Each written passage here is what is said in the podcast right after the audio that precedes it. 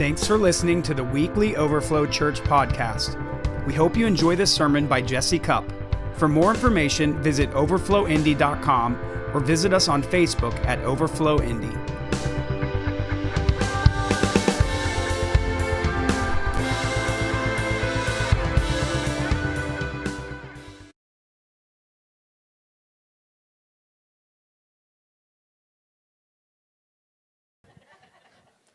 In my opinion, there's four um, categories, basic movie themes for Christmas movies. And one is the classics. The, the, they can just go on, they, they cannot be touched. Like you, you can't redo them, you can't compete with them, and they're just going to always be. And when I was a kid, I don't know if you guys who are not kids around here might rem- remember this, but all the special, the, the great Christmas specials that used to come out were always on CBS, and they would always do that thing where it, it, it spins the word special and it goes. And then when, when that happens, like you know you're about to watch this amazing show. And so that was like how all the Christmas specials were when I was a kid. So there, the, the classics are, are one important category of Christmas movie. And then the next category has this theme the main character somehow goes against the grain, and whether that's that they're a misfit or they're just like super duper naughty, and that gets them separated from their people. And then because they get separated, like they accidentally stumble upon some wild adventure, and on that adventure, all these crazy things happen that help them realize all their shortcomings, but then at some point they realize, man, my things that I thought weren't good about me actually are good about me. They're my superpower right? And you guys have seen those movies. And then the, then the, the adventure always gets them back reconnecting to their family or their people. So there's like a whole bunch of those movies. You guys don't even need to watch any Christmas movies after I explain these to you because I've covered it all. The next category sounds like this a successful, overachieving businesswoman who works in a skyrise in a big city is engaged to a CEO in the fashion industry, somehow gets pride against her will to go grudgingly share a quick holiday with her family in the boondocks. She happens to meet a, a flannel shirt wearing man who, who is a hill jack who has never met a woman who is single in his entire life. And after several disastrous encounters, he somehow accidentally comes and whisks her off her feet like a knight in shining armor. There's, there's a whole bunch of those. Almost all of them are on Hallmark, Dennis's favorite channel. And by the way, there needs to be a part two to those movies called Ghosted in Manhattan, where you get to the month of April, finally rolls around, and the busy CEO remembers that his fiance forgot to come back after Christmas. And now he realizes he's out a woman and a huge diamond ring. So he calls on the next woman on his speed dial. So that's, that's part two. Uh, and then the fourth category is that there's this, there's always, it's an, always an idiot man. It's always a man. Idiot man who messes everything up and, and then he, it's blunder after blunder. And then finally, after his biggest blunder of all, somehow he saves Christmas Day for everybody. So, you know, there, there's a whole bunch of those movies. I just told you all the Christmas movies out there except for the, the nativity ones, which that's the best kind, right? So there you go. You guys don't have to watch any more TV this season. I covered it all for you. And for some reason, Hollywood thinks that, that Christmas always has to have a story of, of it being a disaster, that somebody needs to save Christmas. And that's pretty wild. Like, why, why is that always the theme? That was some, that Christmas is a disaster. We got to get somebody to save Christmas. And the, the fact is, we, we need to remember that really Christmas is about Christmas saving us. Amen.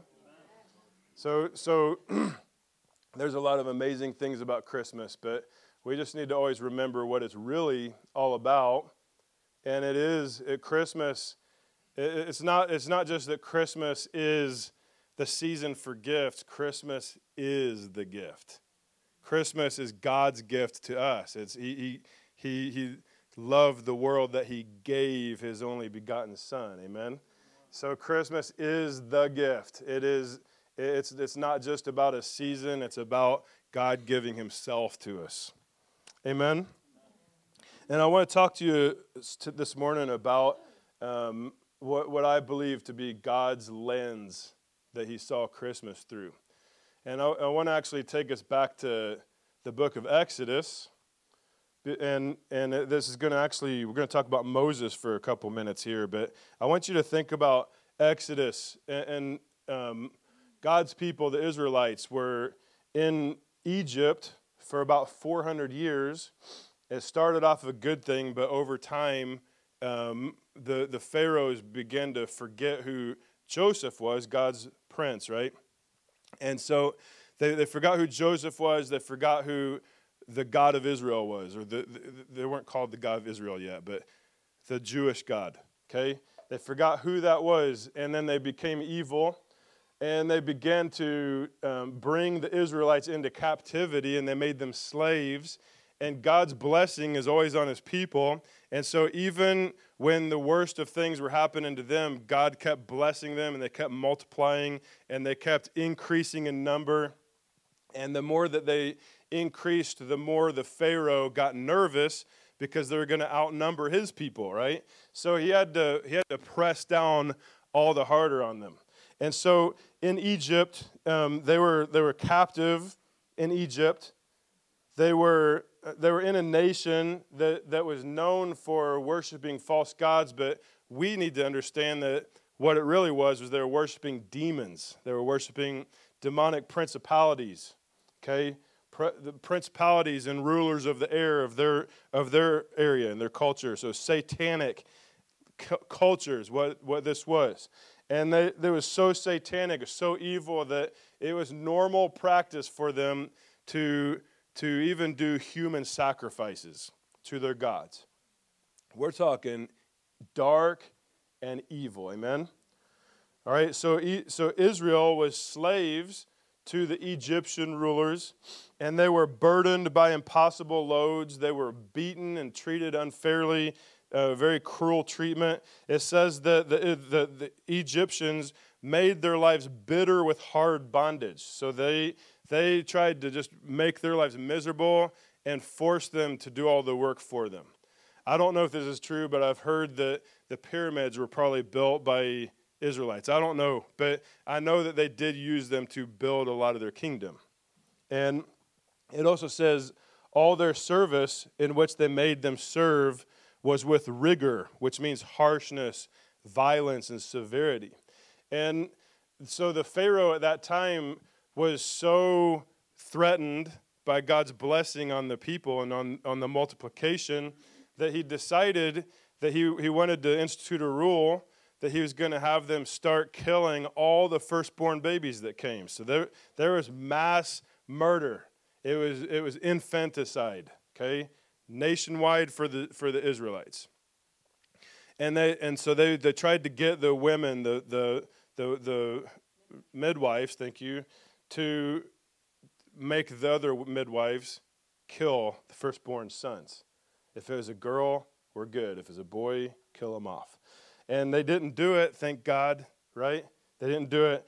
But, but what we see in this story is a natural picture of, of a, it's a prophetic picture of what the spirit realm looks like. Okay? It's, it's a picture of the, the fallen world in, the, in a world that's under satanic rule, darkness, kingdom of darkness, and the slavery that, the, that Satan has brought mankind into. Okay? You guys see that? And so in heaven, God he starts hearing the cries of the people. He's hearing the cries of the people, and his heart's moved. And in Exodus 2 23 through 25, it says, Now it happened in the process of time that the king of Egypt died. Then the children of Israel groaned because of the bondage, and they cried out, and their cry came up to God because of the bondage. So God heard their groaning. Everybody say, God hears us. And God remembered his covenant with Abraham, with Isaac, and with Jacob. Everybody say, God remembers his covenants. Amen. And it says, God looked upon the children of Israel and God acknowledged them. Say that. God looked upon his people. God acknowledged his people. Amen. So he, he looked upon his people. He's in heaven. He's hearing the cries of people and their brokenness and their pain, and his heart's moved. He's, he, he, he looks from heaven into earth and he, he beholds his people. He looked upon them, so he set his attention on them. It set, it, the, the, definition of that word, word means that he discerned his people. So he was actually taking the time to not just to, to glance at or to look out from a distance, but literally to get a deep, close look at what's going on with his people. And, and God is paying attention. He's paying attention to the world. He's not in heaven just trying to do the, you know, the, the Christian thing up there and separate and, and removed. He, he, he sees what's going on in the world. He cares about what's going on in the world. And guess what? He cares for you. Amen? He's looking at you, he's paying attention to you, and he cares. All right? And it says he, he looked upon his children, the children of Israel, and he acknowledged his children. That word acknowledged in the Hebrew is yada. And it's the same word that throughout the whole Old Testament, when it says, when it talks about knowing something, that word yada, it, it doesn't just mean to know by information, it means to know by an experiential and heartfelt connection to something. All right? It's a, it's a deep, intimately acquainted kind of an, a connection to a thing. So it's, it's not just knowing it by head, it's experiencing it from the heart. Does that make sense? All right?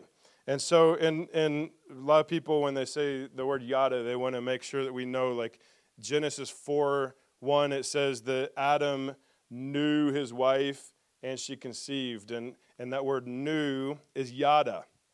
And so it just, I, I know that's kind of a graphic concept, but the point uh, is that he, he was intimately acquainted with her, okay? And so, uh, not to get weird on that, but the, the purpose of that word that, that we need to understand is that there, uh, God connects his heart to the thing that he's knowing in this way. Does that make sense? And, and to the level where he empathizes, where he he, he feels what the people are feeling, so his heart's moved for this. It's compassion. You guys awake this morning? All right. All right, so, so God is intimately acquainted with the entire world and in, in, in the situations that's going on in the world. So he, he's hearing the cries of bondage. He hears the cries of bondage, and, and his heart's moved. He's feeling the pain of the people. And, and God is intimately acquainted with you. Amen. We need to, in this picture, we need to see God in heaven, like literally beholding his people that he loves and feeling their pain with them. Feeling their pain to a degree of saying, I'm going to do something about this now. All right? And so if you if you take that picture of God in heaven looking upon the people and he's like i i'm going to solve this problem. I've already got it solved and i'm going to step into the situation. I'm going to fix it. Okay? And then you you, you do a flashback in the chapter before that or maybe it's earlier in that same chapter. It talks about moses being born. He's a firstborn son. All right? And and the mom saw how how special he was. And so she created a, a, a, bed for him. They called it an ark to put him in it. And she put him in a river because they actually wanted them to sacrifice the babies in the Nile River and all the tributaries. So she puts the baby in a basket in the river, not to kill him, but to protect him. And the Lord's power was on him to preserve his life. And, and when we see that picture of God standing in heaven and he's looking at his people suffering, He, he's, he's feeling their pain. He's hearing the cries of their heart, and he sees the bondage and he sees the injustice that's being done on them. And he's, he's saying, I feel for this, and I've got to do something about it. And decades before that, he already had a baby born that he preserved from being killed because the king was after him. Do you guys see that? So, do you guys think that it, that it was just a mere coincidence that Moses showed up at that time? No, God had foresight, and He put a person who is going to be the great deliverer of God's people in the form of a baby. Who the devil wanted to murder all the firstborn sons because he knew that God would raise up a deliverer. And the Lord protected him and kept him safe and didn't allow harm to come to him so that he could preserve his life and raise him to eventually become the, the God's man who he's going to bring a solution to the problem of the world. Come on. That's amazing. So you got to see God in heaven looking at this situation, and, and, and he sees brokenness, he sees darkness, he sees pain and suffering, and he has compassion. His heart's moved. It's moved so much that he, he's, he's invested to seeing this thing get broken and then, and then get set free. So he, he has Moses born and he protects him from infanticide. He, there's divine protection and pr- preservation, and he raises him up. And I don't remember how long later it was, but when he was an adult, he's out in the, in the desert tending his father in law's sheep, right? Because he was a shepherd. And, and out there just minding his own business. And all of a sudden at nighttime, he noticed out of the corner of his eye there's a bush that's on fire and he must have been out there long enough to, to, to know that it didn't burn up. Okay? That takes a little while. He must have known that, but didn't really give it much attention. But then after a while, he realizes that thing is not burning up. I'm going to get interested now. And he turns to it and he walks to it, and then God speaks to him from the midst of the bush. Hallelujah. And he told him to take his shoes off because this is holy ground. So he comes there in the holy presence of the Lord, and God speaks to him. It's, it's Exodus 3, verse 7 through 10. It says, The Lord said, I have surely seen the oppression of my people who are in Egypt, and I have heard their cry because of their taskmasters, for I know their sorrows. I want you guys to just to repeat this with me. I have seen their oppression. I have heard their cry. I have, I, I have known their sorrows.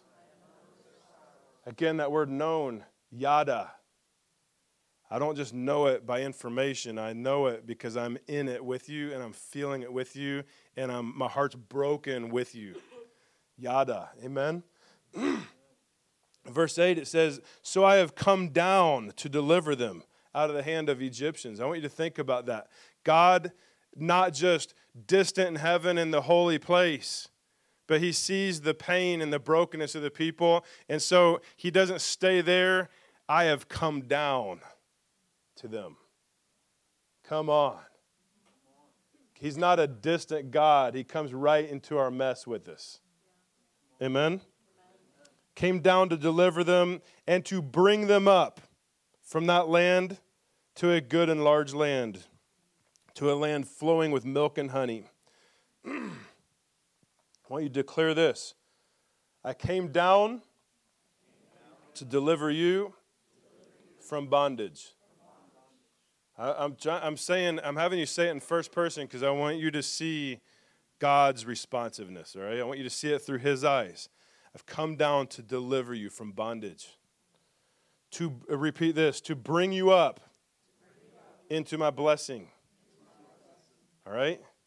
So he came to the bondage to bring you out of the bondage, but he didn't just want to bring you out of the bondage, he wanted to take you into the place of blessing.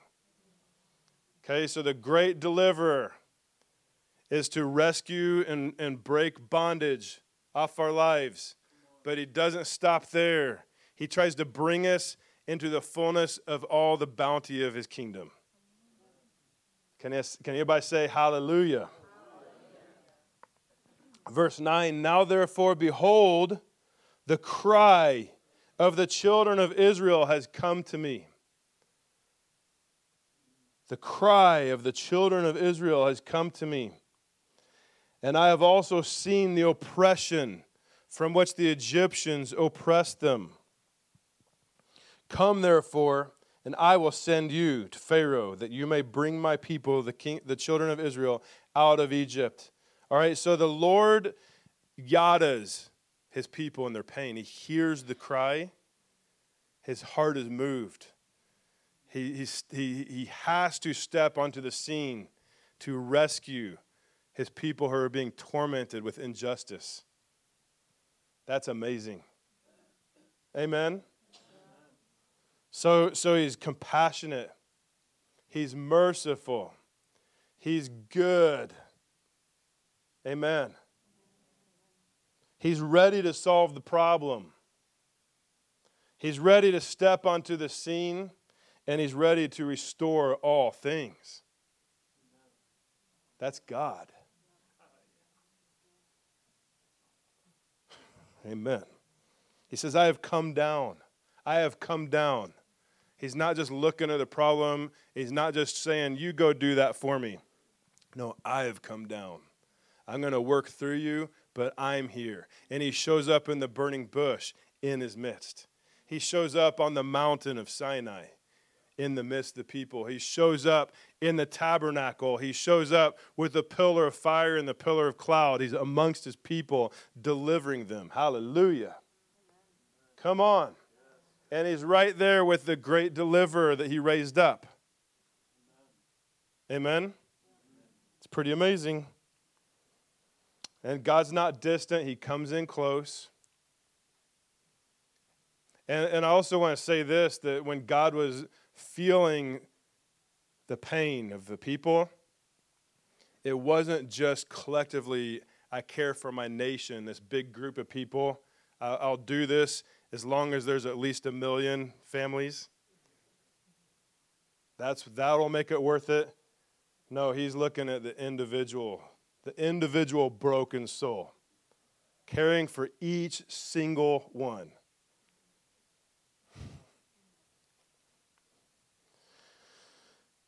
Does this story sound familiar? The story of Moses is a type and a shadow of Jesus Christ coming into our midst. And, and, so we, we look at that to capture perspective. Doesn't mean we worship Moses, but we, we capture perspective so we can understand God's view on the situation. So that little baby Moses was God's chosen deliverer to save his people from bondage and to bring them into the promised land. It's a type and a shadow of Jesus who came as a baby. That's crazy. And I was thinking about this. It's kind of ironic that, that with Moses, he was in Egypt, and the ruler of Egypt started killing firstborn, and so God had to rescue him. But then you got Jesus, who is in the promised land and the ruler is trying to kill the firstborn. So the Lord has them escape there, and where do they go? Egypt. How crazy is that? It's backwards. But to me, it just shows that the Lord sent Jesus to bring a great reversal of the works of Satan.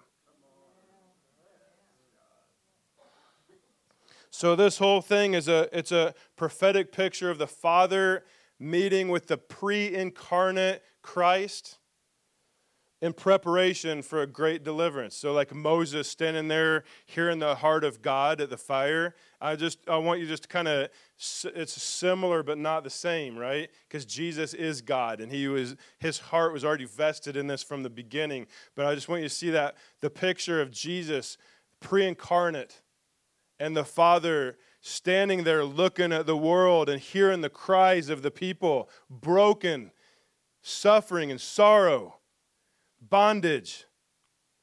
under the lordship of Satan, whether they want it or not. Hearts breaking in God, feeling the pain of the people, knowing the loss that they're experiencing, knowing that they have lost more than they would ever even know that they've lost. Feeling that pain, having compassion, I insert myself into their pain right now so that I can rescue them and restore all things. So then we want to look, we want to we want to kind of get, get God's view of the situation because where is God coming from in this? He's coming from what he intended from the very beginning that got stolen. All right, so before Satan ever had any dominion on this earth, this was a good place. And God created man, and, and it says in Genesis 1:26, let us make man in our image. Let us make man in our image. Who's he talking to? Well, it's the Trinity Father, Son, Holy Spirit, pre incarnate Jesus Christ, right? Together, we're going to make man in our image. And so God was creating humanity. He wanted to give them dominion and rulership on this earth. It goes on, it says, So God created man in his own image. In the image of God, he created them, male and female. He created them. Then God blessed them, and God said to them, Be fruitful and multiply, fill the earth and subdue it. Have dominion over these different things. Okay, basically, dominion over the entire earth. All right? That's pretty cool plan. And in, in Luke 3:38, it's actually talking about the genealogy of Christ, who his father is, who his grandfather is, and it goes all the way to Adam. And it calls Adam the son of God. Whoa. That's awesome. This shows us that God wasn't just trying to create a human race so he could have a bunch of worshipers on the earth.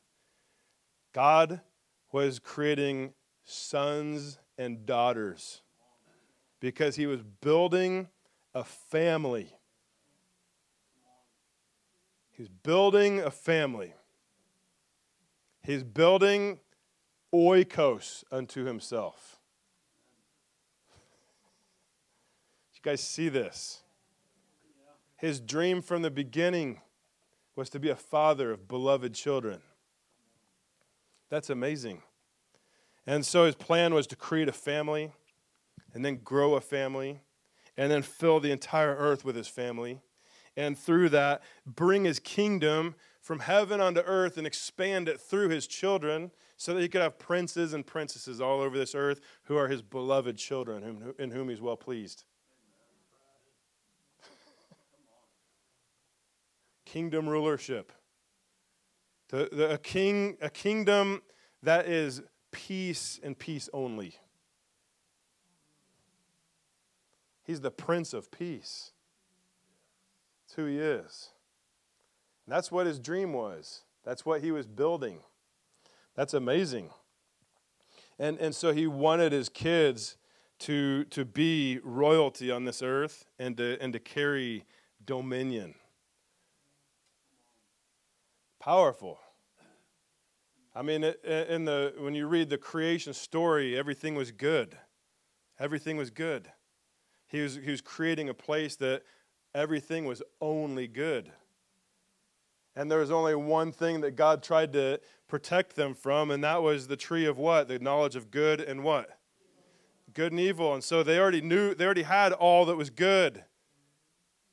He was trying to help them to, ha- to create this entire human race under the holiness and goodness of God, where there would never even be any knowledge of what evil even could be. That's amazing. That was his plan. And so, but we know the story, and, and we know the story that Adam and Eve got, he got, they got deceived by Satan. And and we know that like like they did the thing he said and they had no clue that they were signing up for something far bigger than a nice juicy peach type thing up there. Had to have been a peach. I guarantee it wasn't a date that would not have been temptation right but But the, we know the story, right? But th- they had no idea that they were doing anything more than just trying to have a, a nice meal. They, they, the, all, but they knew that they were disobeying, but they didn't know that it was anything worse than that. But, this, the, but Satan did. If I can get them to obey me and to do what I'm saying, he knew that if they do that, they're actually foolishly and ignorantly yielding the entire kingdom over to him. And he didn't actually steal it because they legally handed it over to him. He cheated them, but it was legally his. If it wasn't, God would have taken it right back.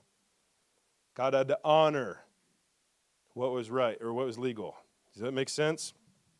So they they surrendered everything to Satan, and they did this before they ever had their firstborn.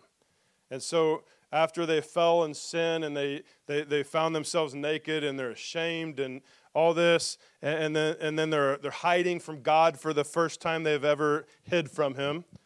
It used to be a union relationship, and now all of a sudden they're realizing I need to separate myself from Him so I can hide from Him because I'm ashamed right? And so Satan did a big work. He knew that he was doing something far worse than just a meal. And so he, he inherited humanity. They gave birth to children under his lordship. And so the entire human race was raised under the domain of darkness. And so Satan was like the Pharaoh and, and, his, and his rulers and whatever, his other fallen demons that were part of his kingdom became like the slave masters. And so the entire human race, born into darkness, into slavery, into bondage, and, may, and maybe people don't even know it. But God's looking in heaven and he hears the cries of the people in pain cries of the people in anguish, the cries of people who, who have depression or have broken hearts or whatever, whatever makes people cry. Sicknesses and diseases that should have never existed. People dying, so people mourning the death of people that they love, and all this stuff. It, the world became corrupted because of this and there's God standing there with Jesus pre incarnate and hearing the cries of the people and seeing the bondage that should have never been there. And He cares and He says, I want to come amongst my people. Hallelujah. And Satan even told Jesus, he, he, he, when he was tempting him, he's trying to get him to bow to him. he says, All this authority I will give you and their glory for this has been delivered to me. And I, and I can give it to whomever I wish. So Satan was literally showing Jesus, this was legally handed over to me. He was talking about Adam and Eve. He had the domain. Did the lights just turn up? The, the glory of the Lord is. It's like, the, it's like the angels showing up to the shepherds. And uh, all through the New Testament, it talks about being in, being in, in bondage to corruption and in the kingdom of darkness, and but how Jesus delivered us from the kingdom of darkness into the kingdom of light, right? But the, but the Lord, it, you just got to see that picture pre Christmas, right? We, you can even be thinking about Christmas Eve. Well, not really. I guess it would have been about nine months and a day before that. got to do my biological math here nine months before this. There, what does that make it? March 25th? I'm just joking. He, you don't want me to get on a bunny trail? Okay. But thanks. But, the, but there's Father and Jesus looking at the earth, and, and I care. I can't see them suffer any longer.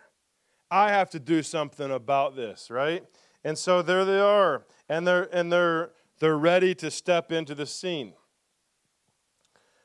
Where am I at? All right, so so here's the pre-incarnate Jesus and the Father, and there's actually um, in the Old Testament, and some of it's repeated in the New Testament. There there are prophetic words that that prophesy about Jesus coming, and I just want you to get this picture, like Jesus and the Father were fully involved with those prophetic declarations. So, like, you, you could actually look at it kind of like God speaking over pre incarnate Jesus, this is who you are. This is what we are. And you know, with God, there's no time, right? So God's like declaring over Jesus, this is who you are. This is what you're going to do. This is what it's going to be. And, and, to, and to them, it's already happening because they live in the timeless realm. But to us, it hasn't happened yet. So they, they, they let the prophets hear their prophetic utterances, and then they prophesy them and write them in the book, right? And so Hebrews brings up a few of these declarations. And it says, it says in Hebrews 1 5 and 6, it says, For to which of the angels did he ever say, You are my son, today I have begotten you? And again, I will be to him a father, and he shall be to me a son. But when he again brings the firstborn into the world, who's the firstborn? Excuse me? A couple of you are doing pretty good. Yeah, that's exactly who we're talking about today. Good job. Thanks. We're talking about Jesus, the firstborn. Everybody say firstborn. Think about that. Firstborn, born, right? We're talking about that, that that's Christmas Day. Firstborn, right? Firstborn, but you got to also think about firstborn. Firstborn. He's going to be born into this earth so that he could be the firstborn. If he's the firstborn, that means there's going to be other people born following him. And Jesus came because he wanted to get a whole bunch of people born again. Hallelujah. In Psalms 110, 1, the Lord said to my Lord, Sit at my right hand until I make your enemies your footstool.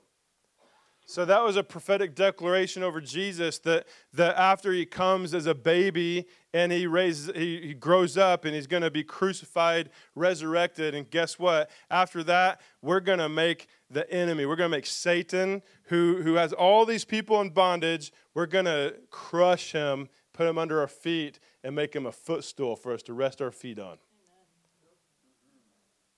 Prophetic declarations talking over each other before Jesus even came into Mary. All right?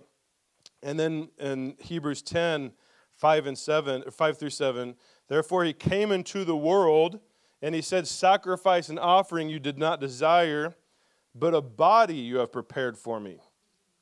In burnt offerings and sacrifices for sin you had no pleasure. Then I said, Behold, I have come to do your will, O God. A body you have prepared for me. That's amazing. So Jesus wasn't going to just come in the deity form and save the people, invisible God. No, he prepared a body for me. He was fashioned in the womb of his mother, miraculously in a virgin. That's crazy, isn't it?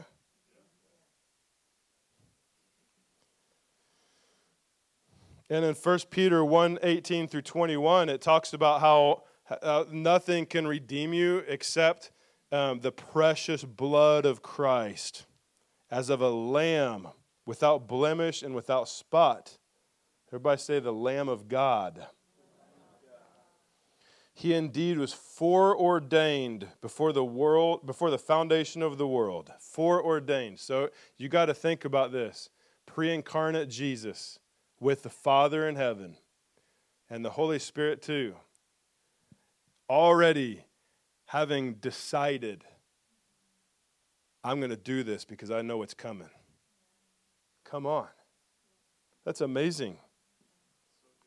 So he was foreordained before the foundation of the world, but manifest in these last times for you who believe. Wow. So in the heavens, it was already done. And then on the earth, it came later. Right? That's amazing. On, on earth as it is in heaven. Right? Because Revelation 13:8 says that he says the, he's the lamb slain from the foundation of the world. I want you guys to hear that. That before the foundation of the world was even created, Jesus was already the lamb who was slain. That's crazy. The lamb that was slain before the foundation of the world.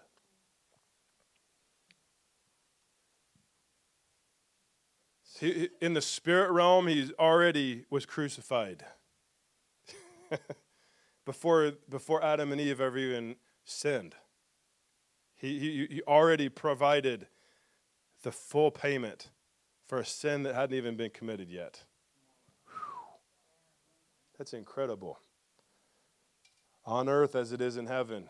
Jesus, J- Jesus doesn't just do things in heaven and leave it there. He's, he's manifesting what he does in heaven on earth into our midst. And that's Jesus having come through a virgin as a baby so he could be raised into a man who could be crucified on the cross and then resurrect.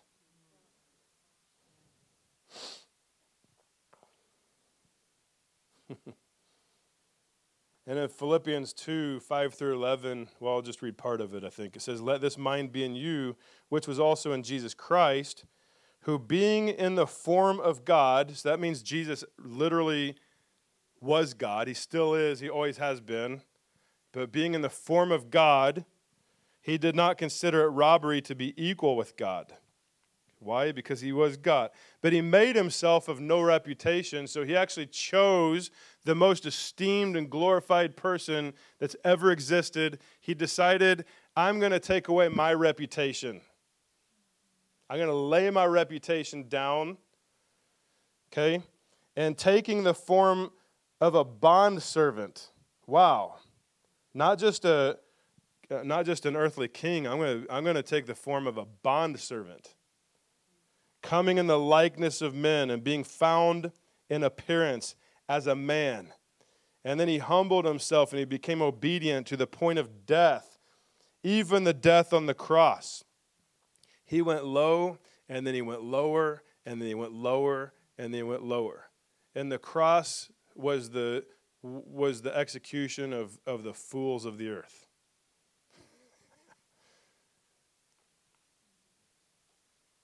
You guys all right? Jesus has never ceased from being God, but he decided on his own will to strip himself of every attribute of deity. So his omniscience, his omnipresence, his omnipotence, laid it down and submitted himself by choice to be encompassed by a human body and raised as a human with human limitations. At any given time, he could have taken it back and done deity stuff. he could have. But, but, the, but that was part of his ultimate sacrifice. I can, I choose not to every day. I can, I choose not to.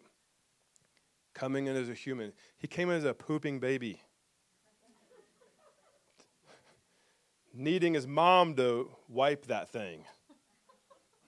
Maybe his dad did occasionally too. Who knows back then? I know now we do. but, but, but he submitted himself to humility, humility right? Baby Jesus. Baby Jesus. It's amazing. He didn't come just to be baby Jesus, didn't come just to give us a nice holiday. He came on a mission, right? He came, when, when he stepped from heaven into the womb through the Holy Spirit. He came knowing I'm going to give a lot of things up for a while, but I'm doing it so I, I'm driven with passion to save my people. To save my people.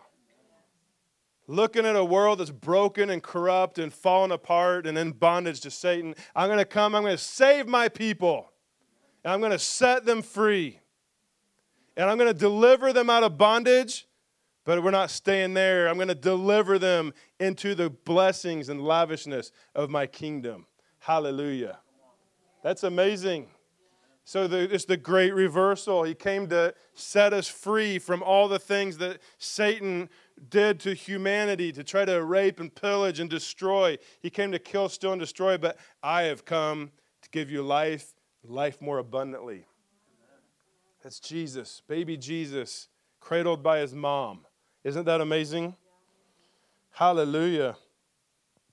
He came to become our substitute. He came to, to take away from us something we could never get rid of on our own.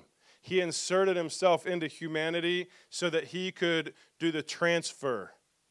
So he can remove from you something you'll never get be able to remove on your own and absorb it into himself the sin and the sinful nature and all the corruption, everything that comes with it sickness and disease and poverty, brokenness, broken relationships, um, shame and, and depression, and all the things that, that weigh humanity down. Take it into his body and crucify it on the cross so that he could be resurrected from the dead in a new, purified, whole body again because he's bringing us into his body and making us one with him so that we're dying to those things too, giving new birth into a new life that's kingdom. Come on. That's what Jesus came for. That's the reason for the season. We were singing the song, O Holy Night. it says, The stars are brightly shining. It is the night of our dear Savior's birth. Long lay the world in sin and error pining. Pining is not anything to do with a pine tree, just so you know. I used to think so. Did, it never made sense to me. Like, what in the world are we singing? I just do it because it's nice. Pining, it, means to suffer a mental and physical decline, especially because of a broken heart. So the, Long lay the world in sin and error pining, till he appeared, and the soul felt its worth. Whoa. That's amazing. Like God hears that he heard the cries of his people. He sees the distress of the people. And he says, he says, I, I know your pain. I yada the pain. I yada the bondage that you're experiencing. I care. I care enough to not just try to get somebody else to help you. I will come and I will help you. I'm going to change it all. Hallelujah. Isn't that awesome? And the, the soul felt its worth. Whoa. Like, uh, like we feel like we're trash. And he comes and he says, No, you're everything to me. I, I love you so much. I don't just want to save you, I want you back with me. Come on. It says, Truly, he taught us to love one another. His law is love, and his gospel is peace. Chains shall he break, for the slave is our brother, and in his name all oppression, oppression shall cease. That is a powerful song because it's not just baby Jesus melody like let's let's just listen to the the little baby who never cries. It's, it's silent night and like i love those songs. I do but this song it shows you all about why christmas came. It's because he came to set the captives free hallelujah and Jesus is called the Lamb of God. And, and John the Baptist saw Jesus and he said, Behold, the Lamb of God who came to take away the sins of the world. Right? And then we read verses about Jesus and his ministry, like Acts 10:38 says how God anointed Jesus of Nazareth with the Holy Spirit and with power, who went about doing good and healing all who are oppressed by the devil, for God was with him. That's amazing. That's why Jesus came. Not, not just to cast a demon out of somebody, but to, but to break the rulership of Satan off of humanity and set us free so that we can have none of that over us anymore and we can come into the kingdom of God's goodness and light. Hallelujah. So, why did God give us Christmas? Is it, is it so we could have an amazing holiday? This is my favorite holiday. Was it so we can have us some good eggnog? I like it. Not too much, or it'll make me sick or to give us great Christmas movies and Christmas songs or Christmas presents. I love them. Or, or, the, or to give us a season of kindness and generosity as if the other 11 months don't count for that. You know what I'm saying? Or was it even to give us a, a, a nativity story? Like, yeah, that's, a, that's beautiful, and we want to worship Jesus. The nativity story is a monument to worship the Lord and to recognize the sacrifice that he did. It started on that day, right? It's amazing, but, but that's not the ultimate thing here. And so he, Jesus gave us Christmas because he, he came to set the captives free. That's why. So that he could restore humanity and set us free from bondage torment and eternal destruction. And, and ultimately, though, he came because he wanted his family back. Do you hear me? He came to get his kids back. That's why he came. He's a family God. He created sons and daughters so he could build a family on this earth and then have us for eternity in heaven with him. And uh, back when we lived in Reading, I remember this one evening I, I ran to the grocery store and I was coming home and I was driving over the railroad tracks. And right when I got on that track, I heard the Father speak to my heart and He said, I want my kids back. I want my kids back. I started thinking, Lord, what do you what do you mean? And I started realizing he's talking about all his sons and daughters that, uh, that have become orphans in this world, spiritual orphans, separated from a father, and he's loved them, and he's been the prodigal father this whole time for millions of people, billions. I want my kids back. He wanted everybody. He created so he could have everybody. I want my kids back. And that's what the Lord's doing. That's what Jesus gave us for Christmas so God could get his kids back. Come on, guys. It's amazing. and he was born in a manger. He was born in a manger so he could die on a cross. Jesus came to restore the children to the Father, to get his oikos, get his kids back. Amen? and to bring healing and to bring wholeness and to set captives free, to save the lost. That's why he came. So he had to die on the cross and resurrect. But he had, in order to do that, he had to be a perfect and sinless man, or it wouldn't have counted. So, so to do that, he had to live a, 33 years worth of saying no to all these things that his flesh would have craved to do because he was tempted in every way and he turned it down every time at the suffering of the loss that he had to say no to. Or else it wouldn't have been temptation. So, sacrifice all through that. He, he couldn't have done that if he wasn't born on this earth and if he wasn't born through a virgin, okay? So that he could take on human flesh. And he couldn't have done that unless he laid down his deity attributes to submit himself into humanity so that he could do all these things. That's why Jesus came on Christmas morning. Okay? Jesus came as the Lamb of God, born in a stable. Hallelujah. Jesus was the firstborn of many brethren, right? He was born amongst us so that we could become born again. He was the son of, he's the son of God who became the son of man so that he could help us who are sons and daughters of man so that we could become sons and daughters of God. Hallelujah. Now, I just want to encourage you guys right now. We're going to, in a moment, we're going to close and we're going to do that song again, Oh Holy Night. Because I, I, want us to, I want us to sing it looking at this through God's lens, all right? Remembering God like he, like he was at the burning bush with Moses. I hear the cry of my people. They're in bondage. I, I came to be amongst them so we can rescue them.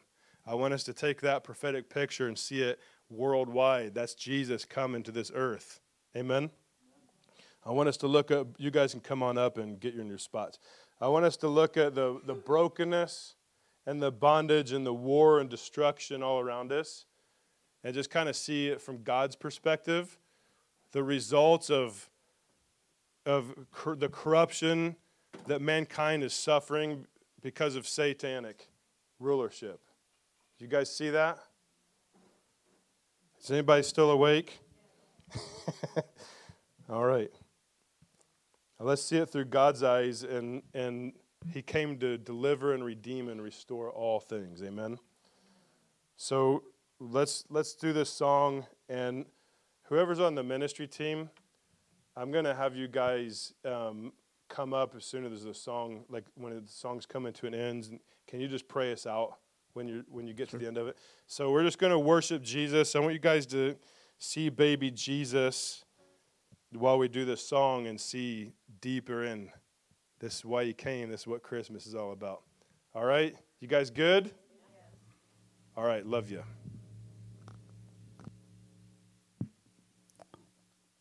I need keys.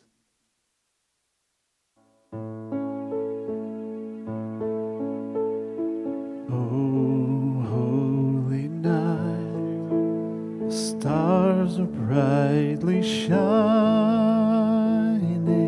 It is the night of our dear Savior's birth. Long lay the world in sin and error pining till he appeared and the soul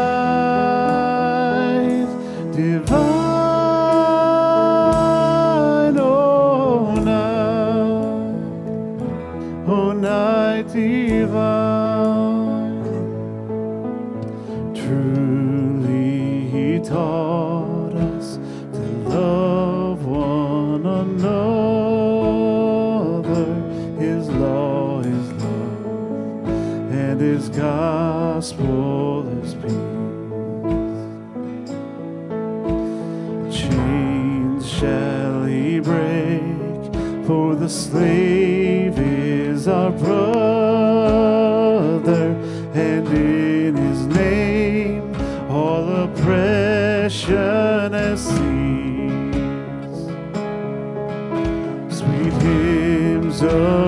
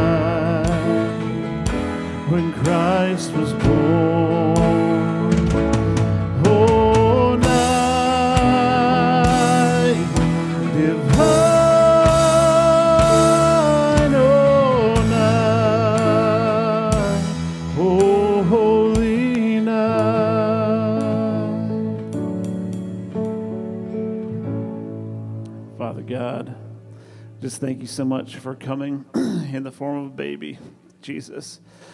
We thank you for all that that means for us, that we are your sons and your daughters. And as we go out this week, we ask that you would make the words from this song true to us, that our souls, that we would feel our worth, that we would see ourselves as you see us, Lord, perfect, happy to be celebrating your birth, and joyful as we celebrate one another in our family. In Jesus' name, amen.